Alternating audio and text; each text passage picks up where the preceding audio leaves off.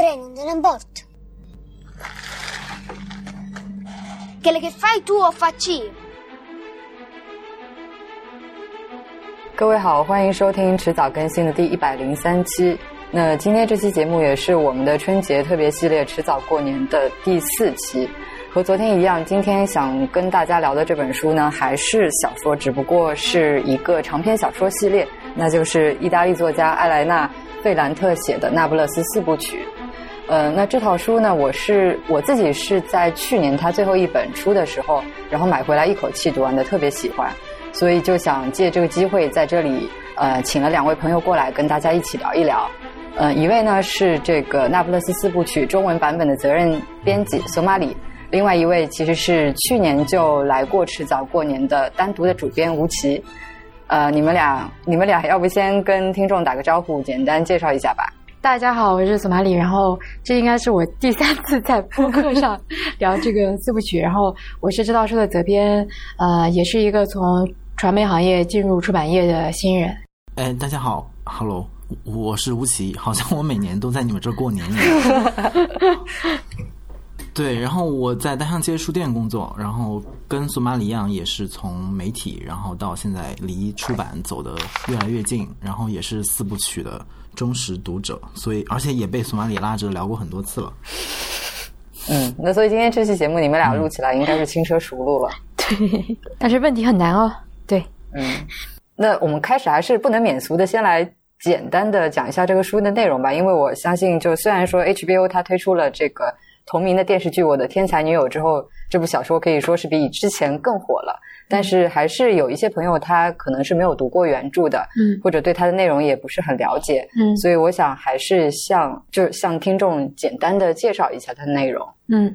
呃，其实那个四部曲，呃。呃，我相信就是现在看到一些电视剧或者书的读者，可能会如果只看第一本的话，会对他有一些抵抗，呃，因为会觉得他写的是一些非常平淡琐碎的童年。但是其实，呃，我们如果把它当成一本小说，它确实也是一本小说来看的话，它其实是通过两个女孩或者是说两个女人的一生来。探讨了人类那种非常普遍的问题。第一个关键词应该就是成长，这个成长是非常中性的，就是它牵涉到，它不只写了这两个人，我们大家可以看到他们所身处的那个社区的几十个人，他们的一生是如何在作者的笔下被非常呃稳定的在推进。这种呃，我觉得这种结构能力其实也并不是一个我们狭义上理解的或者批判的那种女性小说所能包含的。从这个角度来说，它是一个呃。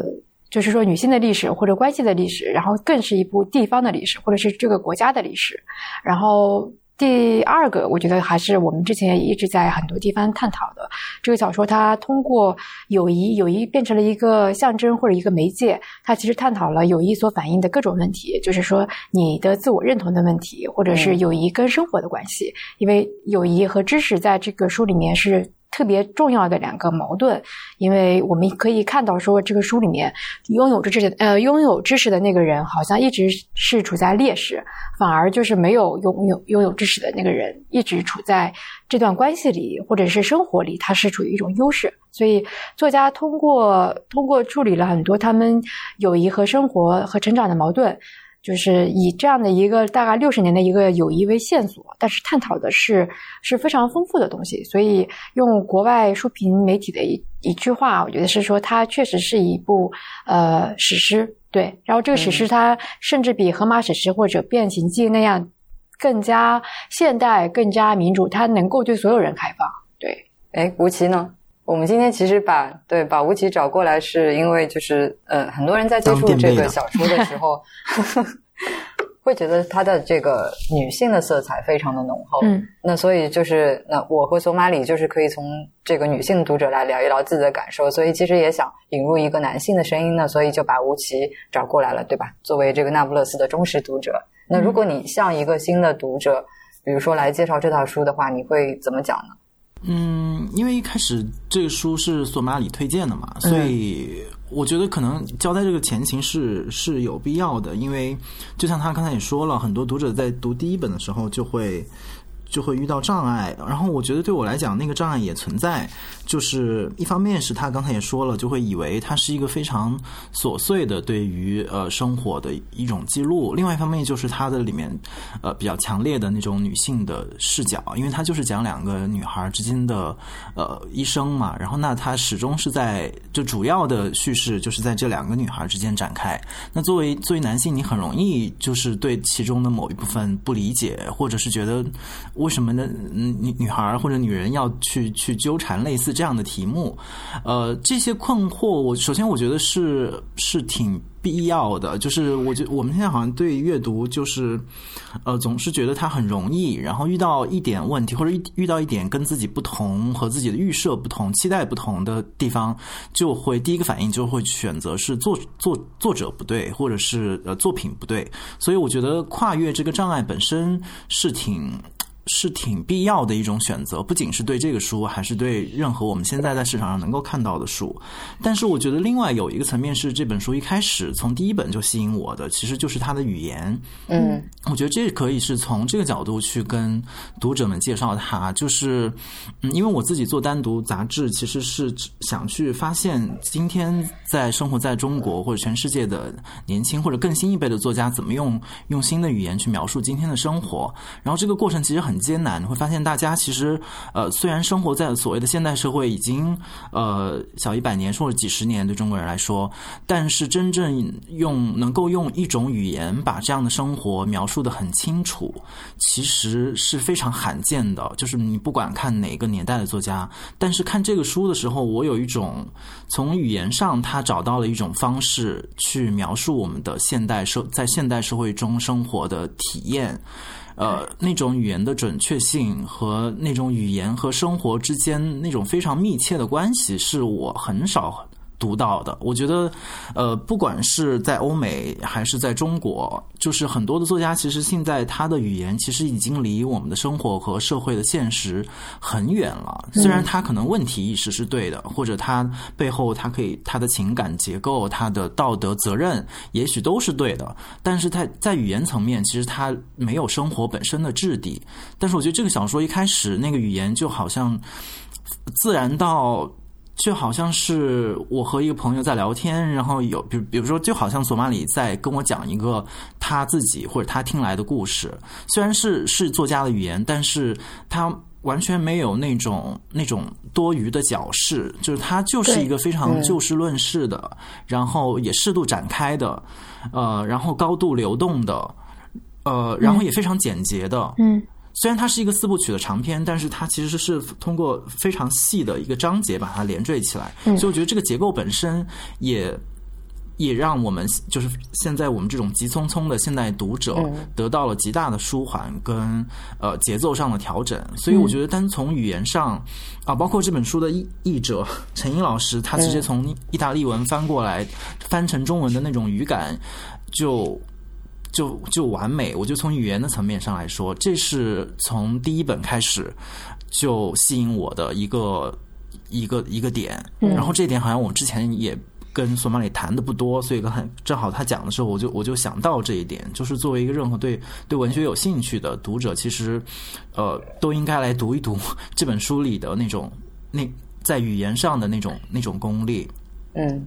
对，说到语言，其实让我想到就是我自己。在读这本小说的时候，第一印象也是特别深刻的是，它是一本非常典型的那种所谓的 page turner。对对，就是你翻过一页之后，就是你会呃不，就是下意识的会想读更多，读更多。所以我当时四四本书买回来之后，是一口气读完，只要有时间就去读。嗯呃，所以你觉得它这种比较粗粝的、比较直白的语言，是让它能够成为一本 page turner 的一个主要的因素吗？嗯，从从出版界的角度，这应该是一个必须的，就是。就是它应该是一个必备的条件，因为它能够对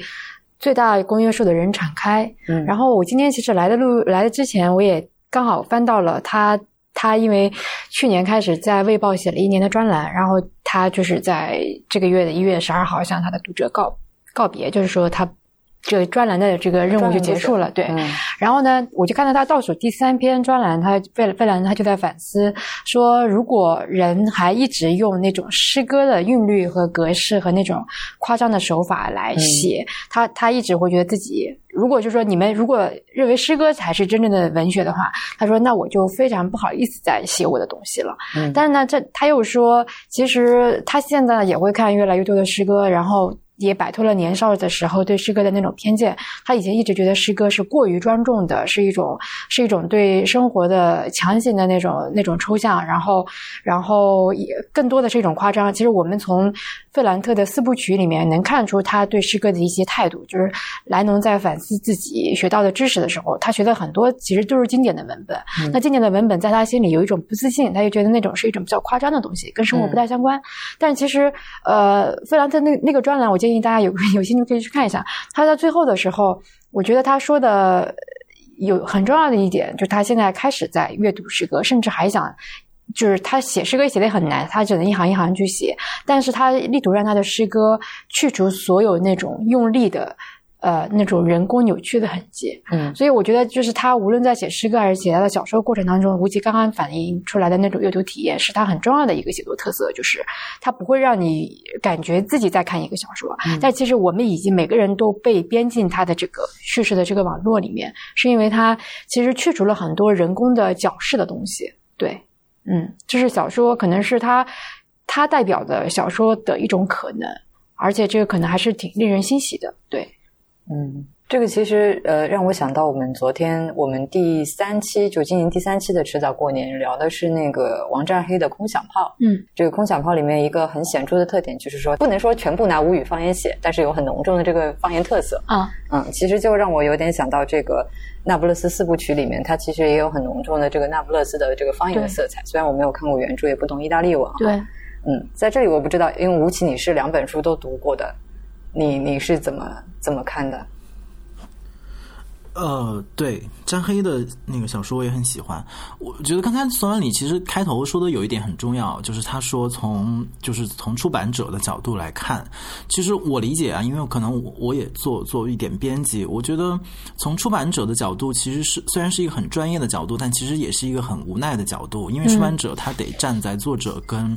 呃，就首先这是个匿名的作者，其次他要站在广大的匿名的读者之间，这其实是就是挺难处理的一个一一个问题。好好多时候你是得去像一些对此问题毫无兴趣、充满偏见的人去解释这个作品是什么。嗯所以这可能这个层从这个层面上来说，我们说他的语言其实是出于无奈，就是因为比如说我们现在谈论长篇小说，其实是本身我们自带或者市场自带很多的偏见，比如说今天的读者是不是还对一个这么你想四部曲那么长的一个篇幅去会有兴趣？但是我们就得解释，我们就得去安慰读者，就说这个事情没有你们想象的那么困难，其实它从结构上、节奏上、语言上，呃、作者都已经有非常好的处理。嗯，呃，这是最怎么说最方嗯最呃通俗的一个层面上，但其次。我是觉得这种语言策略，因为刚刚索曼也说了，这可能是作家本身非常自觉的一种一种选择，贯穿在他自己的整个写作的生涯当中。嗯，呃，我觉得这背后可能真的是反映出那个。嗯，社会和我们整个阅读的那种结构性的一种一种变化，嗯因为，嗯、哦哦，怎么说？就我那天听到一个人，就是一个读者评价，就是单独杂志哦，虽然他就说说我们做的，嗯，其实能看出来很多文章可能不一定是最好，或者是能看出到问题，但是他觉得这是一本向前看的杂志。然后当时我就呃非常的高兴，就是不是因为他夸奖，而是因为我觉得他说出了特别准确的我想要做的那个事情。然后我觉得这又回到我们说的这个语言的问题上，我觉得现在我们图书市场这么大，然后其实各种各样的语言或者小说都存在，但是我觉得费兰特的这四部曲或者他整个写作策略是一个面向未来的，是一个向前看的语言的策略。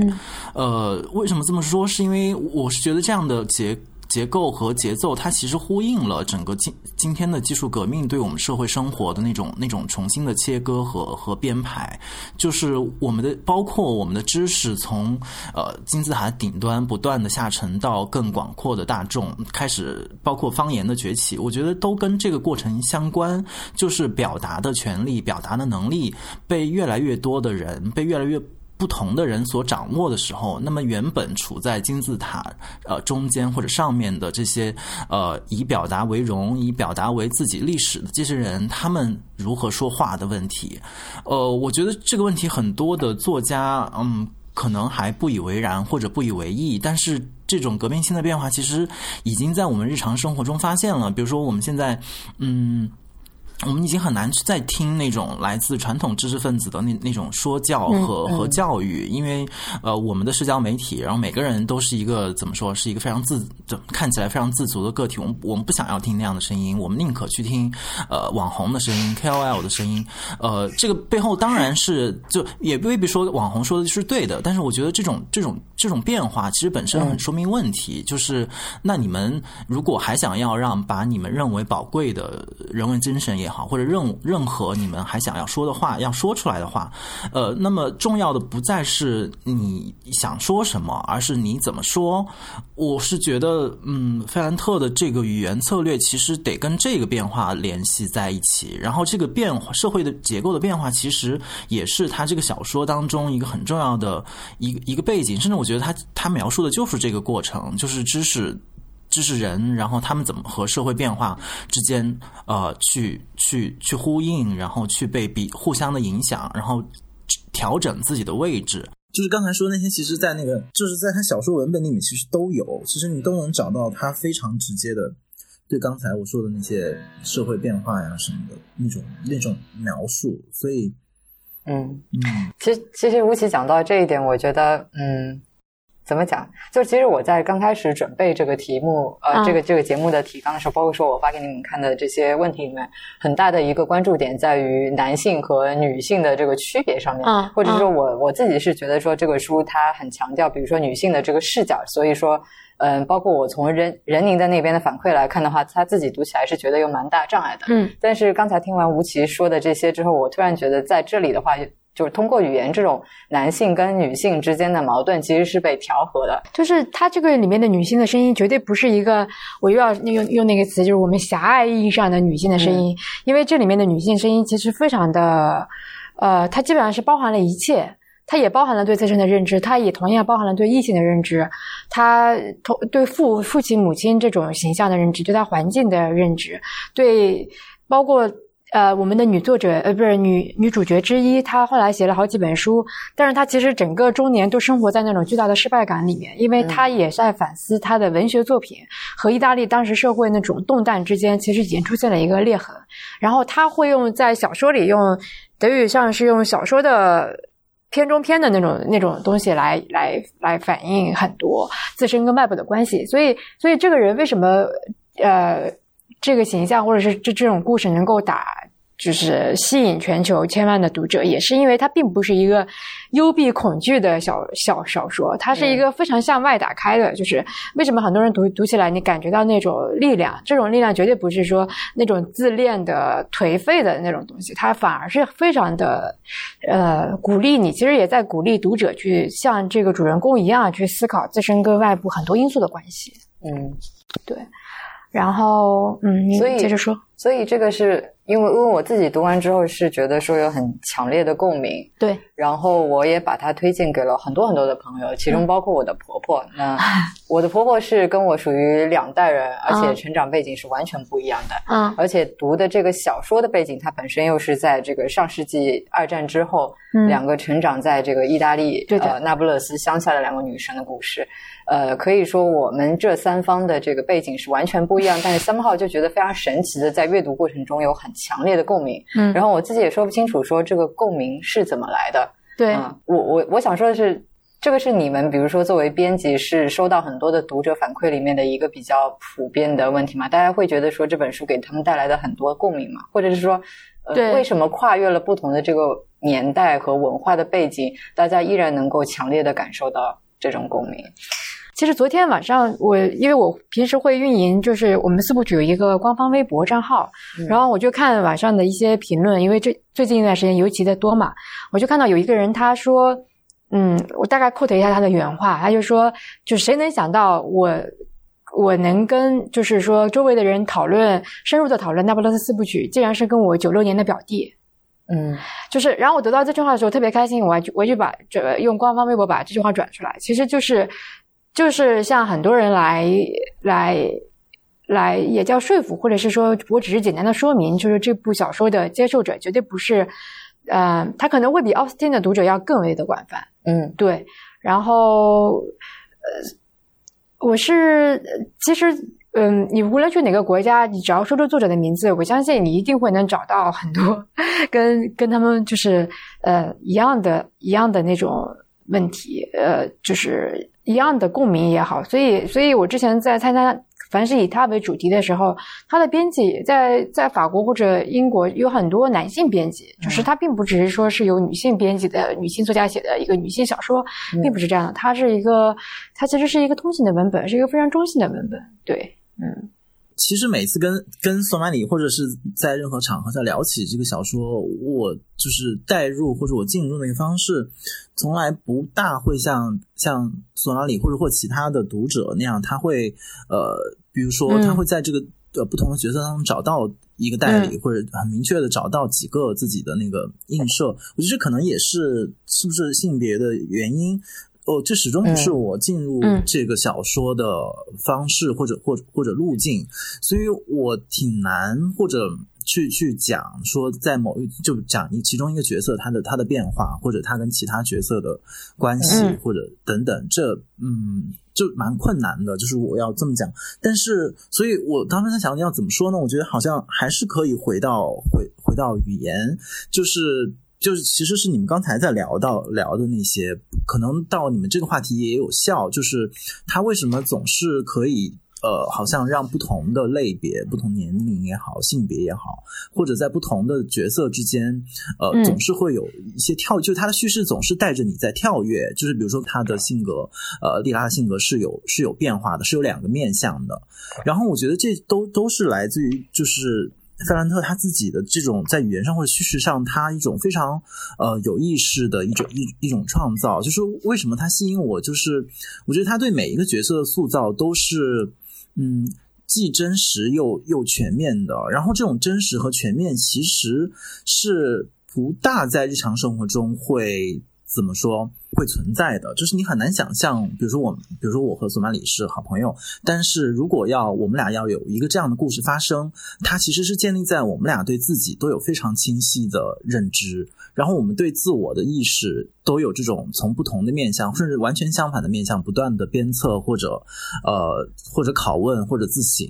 这种嗯。其实在日常生活中对人是有非常高的要求的，就是对生活中的普通人来说，但是我觉得范兰特。厉害在于他自己作为一个作家，首先完全掌握了这种人性的复杂性，就是对每一个角色他的两他性格的两面性，以及那个角色在他的性格设定当中，他可能对对社会、对历史会持什么样的观点，其实他拿捏拿捏的非常准确，所以他有一个非常扎实的对于人性、社会总体的判断。相当于是我之前有一个不是我的比喻，其实是之前有一次采访周迅，他有一个比喻，他就说，呃，其实每个人的性格都是一个调色盘，然后作为演员，其实就会要选择，比如说遇到这个角色的时候，他选择用哪几个颜色去去把这个演这个角色给演出来。然后我觉得费兰特的那个调色盘是非常纯，就是它的颜色是非常正的。就他能提炼出，比如说利拉这个人的性格，或者莱农的他性格，他能提炼出这个人非常本质、嗯基本的那几个几个原，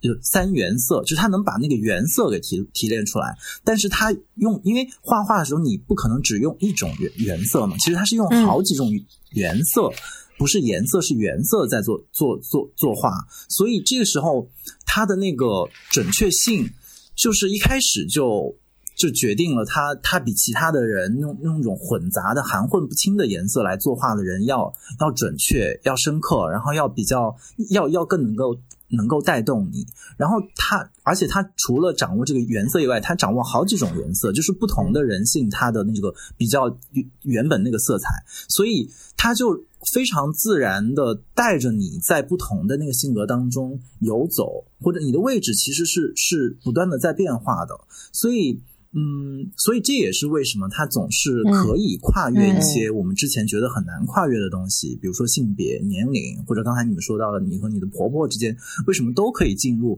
其实就是因为每一个不同的就是角度，你都能发现，哎，你你属于你的那个颜色，其实被它作为其中画笔的一个颜色用在了这个这个画布里面，然后你能认出它来，然后你认出了一种颜色之后，跟着它的笔，你可能会认出其他的颜色。所以我觉得可能，呃，尽管我始终是其实是通过语言或者通过一些呃所谓的外部因素进入这个小说，但是我觉得可能这这个恰恰也说明这个作家本身他这一切他都尽在掌握，就是他从呃叙事一开始他就知道手里自己手里掌握着一个什么样的画板，所以我觉得这个东西是呃刚才嗯索马里说到一个美妙的词，我就觉得这个就是老天爷赏饭吃。就是这个人，他得对人和社会，他有这样的认识，而且这种认识是我蛮难想象是怎么样出现的，是通过是先天的还是后天的训练，然后他是怎样得来的？我蛮好奇的，其实，因为我觉得这个东西特别难，因为我觉得文学艺术倾其所有，最后其实要找的就是那么几个原色，但是他不仅找到了，而且他能够把它就是在一个这么长的篇幅里面。让去操纵它，然后去去去玩耍它，我觉得我很难想象这是什么样的一种一一种作者，嗯，就是蛮恐怖的。其实某另外一方面来说，嗯，索马里觉得他是一种怎样的作者？因为其实从我们就是他愿意呃分享的他的生平来说，我们知道他是一个研究古典的学者。嗯，他的他的他的工作当然当中，可能他就是他离他是离古典更近的，但是我觉得这也是您刚刚说的，也提醒了我，就是说他对他对为什么我们会说他有那种史诗的元素，是因为他处理的是就跟那真的是比较超越时间的那种东西。虽然一个战后的意大利的一个社区，但是它里面写的那些人。不同性格、不同身份地位的人，他聚合在一起所能产生的那种矛盾和一些稀奇古怪的那种关系，包括这些关系又如何是在六十年里面。如何演变？他他他可能会把那个那个莱农小时候的男朋友安东尼奥那个命运也交代的非常清楚，而且让你觉得非常的合理，是因为他他并不是说，就像很多人就觉得说啊不行，我今天坐下来，我想到哪儿我就写到哪儿。很多作家都会鼓励另外的作家就这么写作，但是他完全不是这样的，他他脑脑海里已经是他有一张网已经编织好了，然后他才会这样这样的去去写。嗯，包括说他会在小说里面不停的引用《变形记》，引用《尤利西斯》，引用很多东西。那其实是包括浮士德的一些东西，他他其实会对古典元素里面那种那种对对人性命运的那种那种雕塑，其实其实其实是一种雕塑。他是他他可能是比现在的很多其他的同呃现代作家都要更有意识，或者是说做的更加怎么说呢？在在这点上，他对人物的塑造其实是蛮古典的。就是这种古典，就是说他并不是很随意的，我给你安置一个命运，而是就是每一个命运都特别重要，而不只是你觉得说来利拉跟莱东的命运比其他人的命运更加栩栩如生，并不是这样的。我觉得他对他妈妈，对他那个社区的所有人，那是其实最让我感动的东西，而且也是让我觉得他在写作上挑战非常大的东西。嗯，因为没有人被他被他遗漏，其实没有。然后，因为我刚刚也也也想到说，呃，可以。反回来说，之前男性遇到的那个障碍，很多人对他的那种感动，我都我也我也不好意思说，不好意思去问每个人你到底喜欢什么地方。说我也没有问你，你婆婆最喜欢什么？因为，呃，很多东西就是在那个微妙的，就是你阅读的过程当中，让你让你心里突然被撼动的那一块儿。包括那个 HBO 导演，就是他的那个 HBO 版本电视剧导演，以前也是演那个导演过那个《饥饿的心》，那个科斯坦佐，就一个意大利。男的，然后我们也知道，意大利男人本质上是是非常的厌女症的，就这个国家本身也是严重的厌女症。但是他他会对对媒体非常正经的说，呃，他看到莉拉跟莱农在那个鞋匠铺里面想拼命把那双鞋子造出来的时候，他从那个故事当中他看到了他自己，嗯，然后他也不会对媒体说太多。但我觉得这就是我们读的人就够了，因为你知道说每个人他。从中看到的那个那个投射的东西，或者说无法投射的东西，都是不一样的。对，所以从这个意义上来讲，就是嗯，这个小说里面的两位主人公艾莱娜和莉拉，或者其他的这些角色，其实都是可以说是无性别的 asexual 的。对的，对的。所以我们不能够非常简单的把它划为一类，说是啊，这是一部女性色彩非常浓重的小说。对，嗯嗯，然后嗯，因为我记得你也想问，是说为什么我们书的封面标题都是都是就是封面图片都是女性嘛？对，但是其实就说我不想特别强化它是一个女性小说，嗯但是我也不回避说它是一个用女性的载体来、嗯来去写命运和知识，写每个人的奥德赛那种东西。嗯所以其实我能看到说所有国家的版本。目前能看到的，它一定会在封面上用一一个女性元素，嗯但是就是说你对这个元素的处理，能反映出你对女性的态度，或者是说对男性气质的态度。我想我们中文版的封面其实其实也非常感谢设计师吉阳，就是他，我觉得他的处理已经做到了非常优秀，因为他没有让人觉得说这是一部女孩气的小说。嗯就我们对图片的那种拼接处理，我觉得他他是用一种类似于像丽拉在处理自己的那个照片的时候的一样，它是一种非常高、高超的，就是你你意想不到的。呃，东西，然后那它那那个被撕开的东西能让你看到更多，嗯所以他对他从第一本里面对那个女性的面孔进行了一个切割，它其实是蕴含了那个界限消失的主题，嗯其实是你的界限会被消失，然后到后来他会用第二个就是女性跟大海的脸，其实它反映的出去是一种青春期的时候那种，其实你的界限或者是说你你的那种比较激烈的那种内心世界。嗯第三本里面就是写到中年的时候，他会用一个女性感觉是快要变得暗淡的一张脸，有一张脸已经变得很暗淡了。然后第四本我觉得还是一个非常特别完美的一个结尾，就是嗯，他用了一个红色，我觉得红色可能有的时候更加比其他的颜色，比黑色什么的更加能够形容壮年和晚呃晚年。嗯，对。因为我当时就是看到这个封面的时候，也去留意了一下那个美呃英文版的，然后我、嗯说实话不是很喜欢那个英文版的那个封面，因为它其实是一个特别直白的呈现。对。我记得像第一次《我的天才女友》的话，它的封面图应该是他结婚的那个场景，对对。嗯，所以就感觉说，哎，那个设计好像有一点点过于直白了。嗯像中文版的这个的话，还是就像你刚刚说的，这个对于女性脸部做了很多的这个切割。对嗯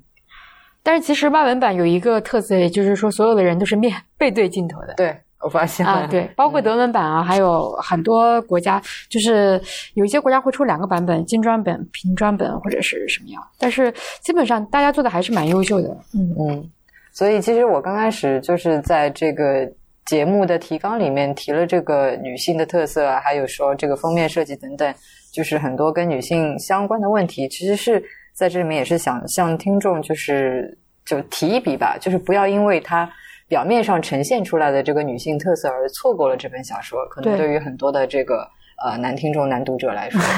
嗯对。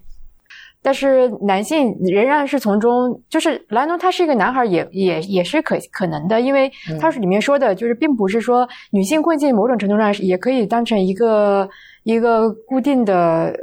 一种描述，就是说你你处在一个其实凡事都会把你设置为一个劣劣势的一个地位里，这个劣势可能是因为你的性别造成的，也可能是因为你的家庭地位，或者是说你的天资，或者说你的你的机会。有的时候因为很偶然的情况，也会导致你的机会突然的丧失。它其实就是面临着说，嗯，一个人一辈子要经历过多少抗争，才能够。我不想用和解这个词，而是说才能够非常在老年的时候获得我们的作者在老老年回忆他一生的时候的那种非常笃定的口吻。然后他他回忆往事的时候，已经一切也已经无法改变了，但是他对他一生的那个理解和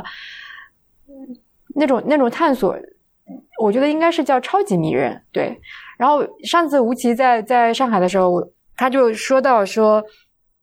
就是小说里面的这个女性声音的问题，然后我当时 就是说，我说你们男性作家也好，男性男性要有没有想过，就是我们小说里看到的很多，无论是说对心理也好，还是对友谊也好，它基本上都是由男性主导的。我说我们女性跨越你们男性的文本已经跨越了几千年了，我说你们男性终于来看一个一个看起来是一个女性主题的文本的时候，你们受到一点障碍，你们就受不了。我说这 这是巨大的不公不公平，对。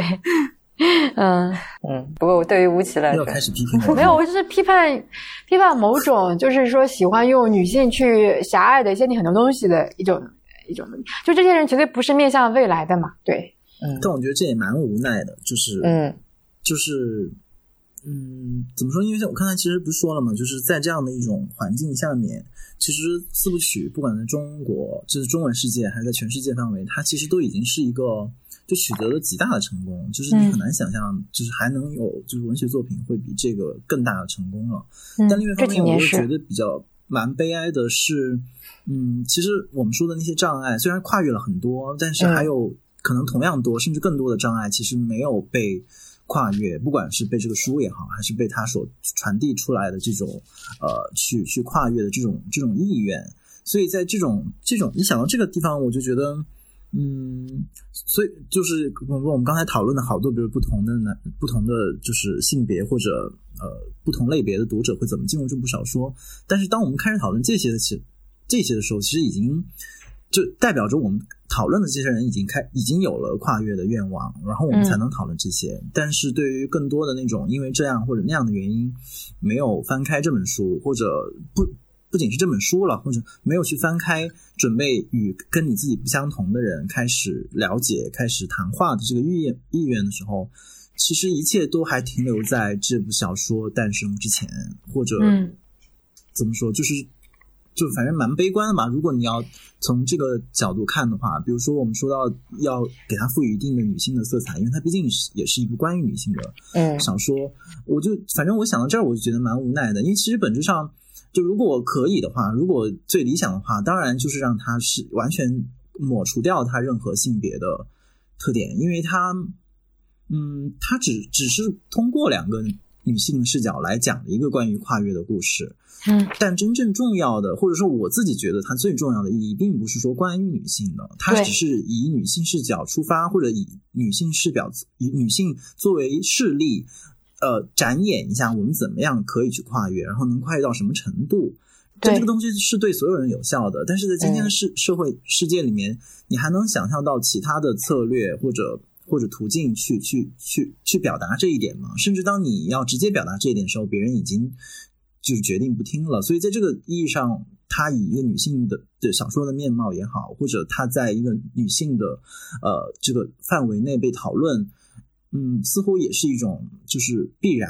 就是或者说这已经是他最好的命运了，就是他至少还能在女性的这个范围内被认识、被影响、被讨论，然后有有所溢出。嗯，真正的你要想象一个他能够完全的溢出性别的边界或者任何边界去去形成共鸣的话，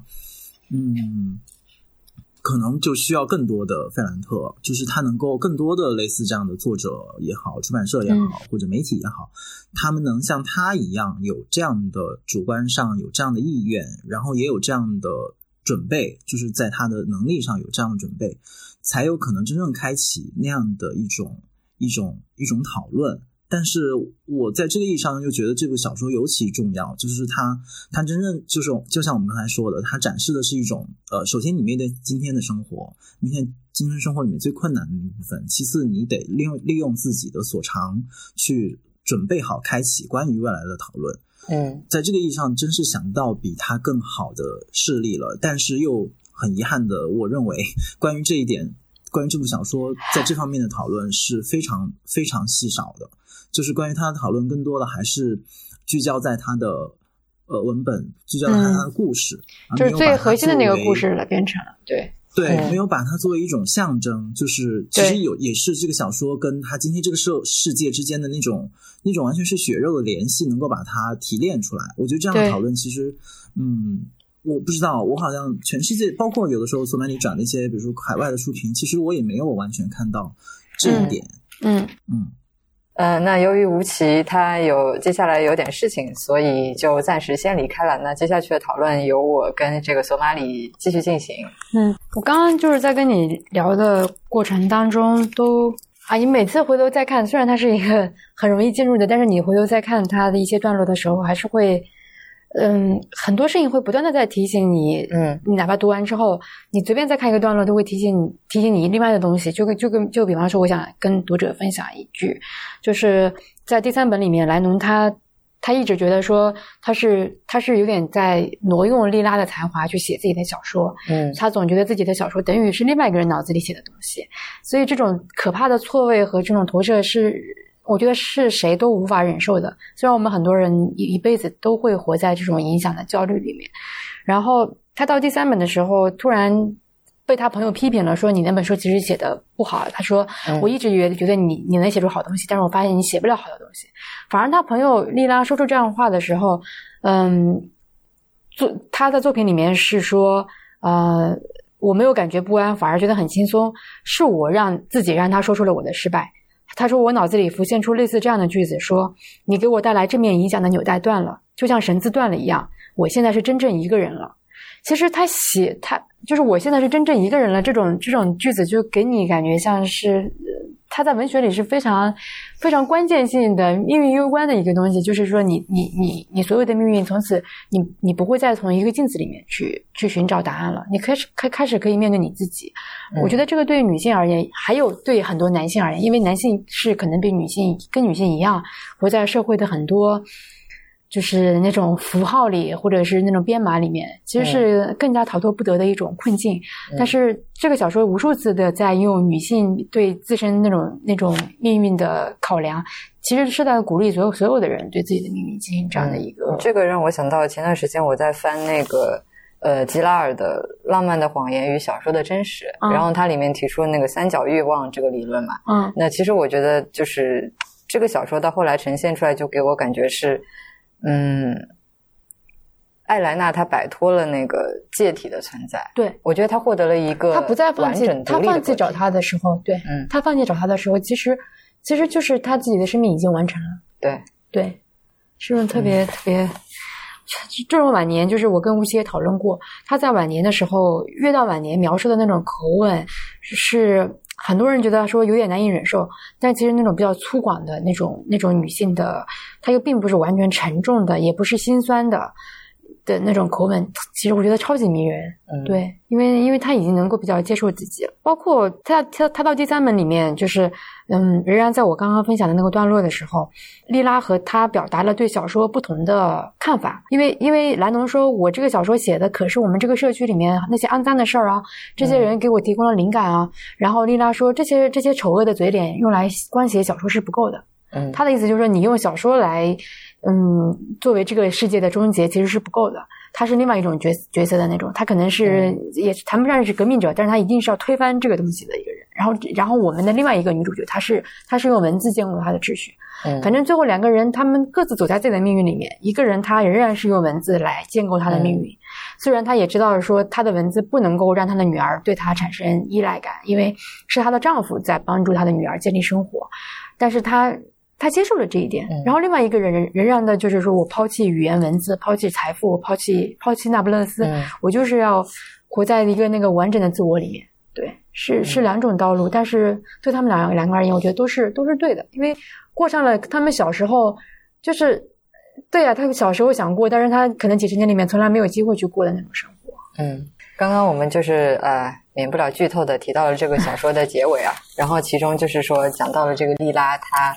呃晚年做出的一个决定，那就是说他抛弃了一切东西，他甚至抛弃了自己的存在和身份，对他做出了消失这个决定。对，那这个其实是让我想到，就是小说的作者费兰特，嗯他一直以来这么多年以来，一直都处于一个匿名的状态，我们嗯不知道他真实名字叫什么，是嗯做什么的，然后是男是女，包括说到底是一个人还是几个人，这些应该都不知道吧？目前为止，嗯，不知道，其实你知道了也也没办法确认。对，但是我觉得这是一种非常迷人的状态。对，因为、嗯因为他他还是比较清晰的，因为我并大家千万不要有一个误区，就是说那四部曲是一个宣传的噱头，他是个匿名作家，因为因为其实这是这是一个他等于算是一个中年后期的一个作品，因为他作者写第一本小说已经是一九九二年的事情了。嗯。所以他在写这个四部曲之前，他已经经历了好几本小说的一个一个锻炼，然后他也会呃对采访者说，他特别讨厌现在媒体跟作者、作家的这种相处方式，他觉得作家都在被媒体虚构，都在被媒体创造、发明出来，因为那不是这作家本人，都是媒体创造的，用来。用来招来读者，用来去宣卖书的一种手段。然后另一方面，他也会说自己在匿名状态里面，一方面是说他比较自由的去处理自己的经验，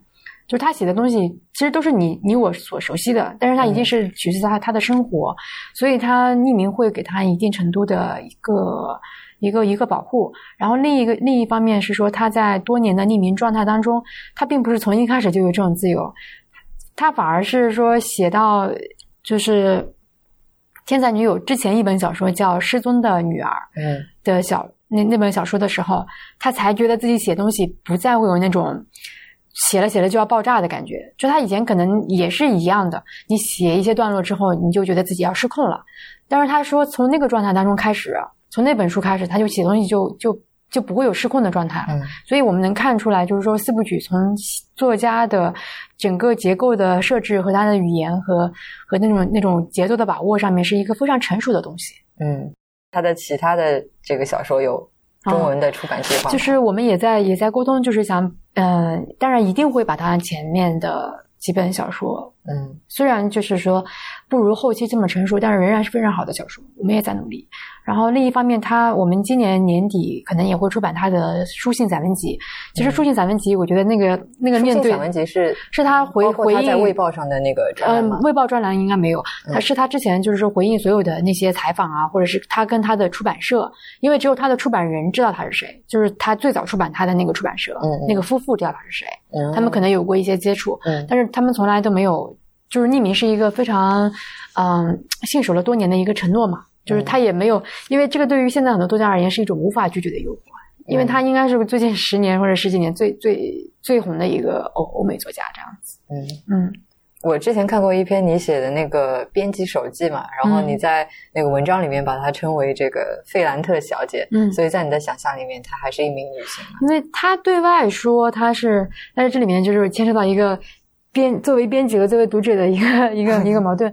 作为编辑，就是我看到的材料里面，她是她会承认自己是一个女性，她是有女儿的，对，然后她跟丈夫一起生活在什么什么地方。然后呢，作为读者，我会我会搜索到任何关于她的文字，然后读者有兴趣的话，可以去看《大西洋月刊》上个月发表了一篇致费兰特的公开信，嗯应该是一个他的深度读者，实在忍不住了，说我我我觉得你是两个人，嗯，然后我觉得你是一个男人和一个女人的合体。嗯那篇文章我觉得也非常有说服力，但是其实它对于对于我而言，其实已经没有那么重要了，对嗯因为他希望你读的是作品，而不是作者嘛。嗯，对。好，那在这个节目的最后，呃，跟以往的节目一样，就是请你给听众推荐一样东西啊。这个环节叫做 one more thing，虽然叫 thing，但是其实其实是推荐什么都可以啊，比如说啊是人啊，一个想法啊，一本书当然是可以的，还有一个地方，啊嗯，一样好吃的东西可以。嗯，对，呃，我是我想跟大家推荐一个 输入方法，叫双双拼输入法。因为因为其实我这几年是一个大量的重度的输入呃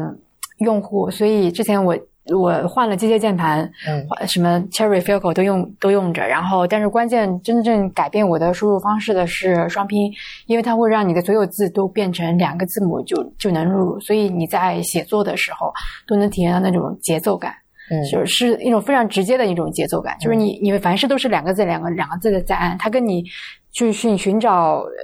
几个词呃那个拼音的前几个字母不一样，它也不会打断你的输入方式。然后双拼它有好多解决方案，嗯，我用的是它最近新的一种叫小贺双拼，然后很多人会因为一些双拼的方案不同选择自己的，大家。各取所需，反正应该来说，最新的是最科学的，因为它会能保证你的左右手在键盘上那个频次是差不多的。嗯，对，我觉得你的这个推荐非常的神奇，就是基本上你看你之前在那个文化土豆里面推荐的是那个编辑器，对他不知道，但但是他不知道真的是很好用。嗯，张一帆，张一帆直接用。了之后就超级好，他也说好，很好用。就上一个另外一个播客，我们串台了。对，就特别神奇，你都是从工具的角度来推荐东西。因为这样是最朴实嘛，就是说他你推荐书比别人也不看，但是你推荐一个工具，他说不定哪天用了觉得哎挺好用的。嗯，它真的是利器。嗯，啊，我还是想忍不住想问你，推荐一样跟费兰特或者是那不勒斯四部曲相关的东西，所以再推荐一样。嗯，相关的东西，嗯，去那不勒斯旅行不算，嗯，因为因为今天这两天那个新闻就是他们当地终于以费兰特为命有为命名，就是说做了一个街道嘛，把街道命名成费兰特的那个街道，然后就媒体就是说啊，那这个作家能不能改变这个城市的未来？哎呀，其实这都是媒体的那种那种标题啦，但是是能看到是说这个作家对于对于这个。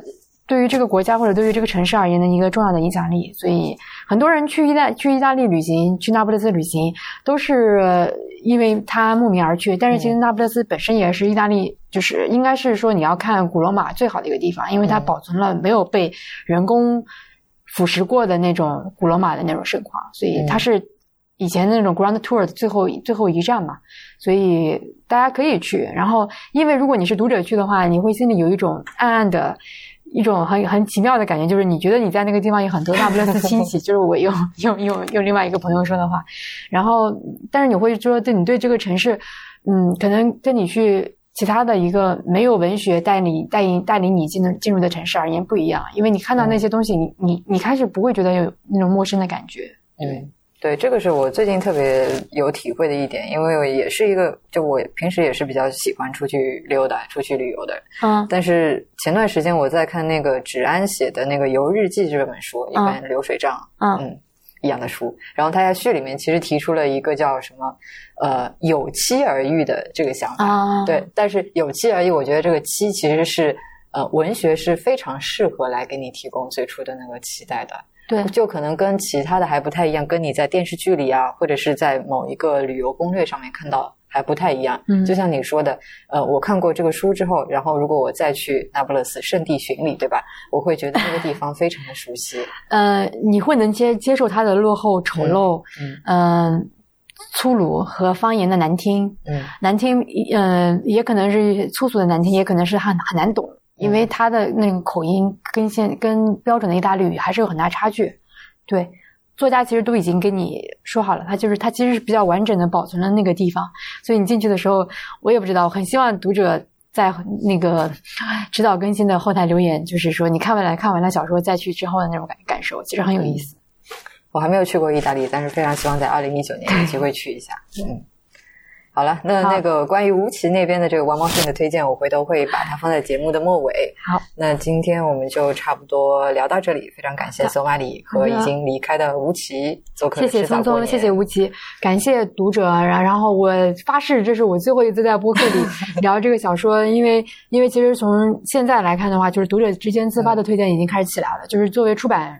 社而言，其实呃可以退场，而且也不用再鼓噪太多，因为作品就是他最好的。传播，嗯，对，谢谢。如果你之后自己来开一档播客聊书的话，嗯，你还会再回过头来聊那不勒斯？我可以听别人聊，但是我自己不会主动再聊。对，好，您刚刚收听的是迟早更新的第一百零三期，这也是我们春节特别系列迟早过年的第四期。这是一档探讨科技、商业、设计和生活之间混沌关系的播客节目，也是风险基金 Once Ventures 关于热情、趣味和好奇心的音频记录。我们鼓励您与我们交流。我们的新浪微博 ID 是迟早更新，电子邮箱是 embrace at weareones.com。如果您想要访问迟早更新的网站，可以在浏览器地址栏输入邮箱的后缀，在网页导航栏中就可以找到迟早更新的网站链接。我们为每一期节目都准备了延伸阅读，希望您善加利用。您可以在各大音频平台和泛用型播客客户端搜索“迟早更新”进行订阅收听。我们希望通过这档播客，能让熟悉的事物变得新鲜，让新鲜的事物变得熟悉。好了，拜拜！希望明年再请你们过来过年。谢谢。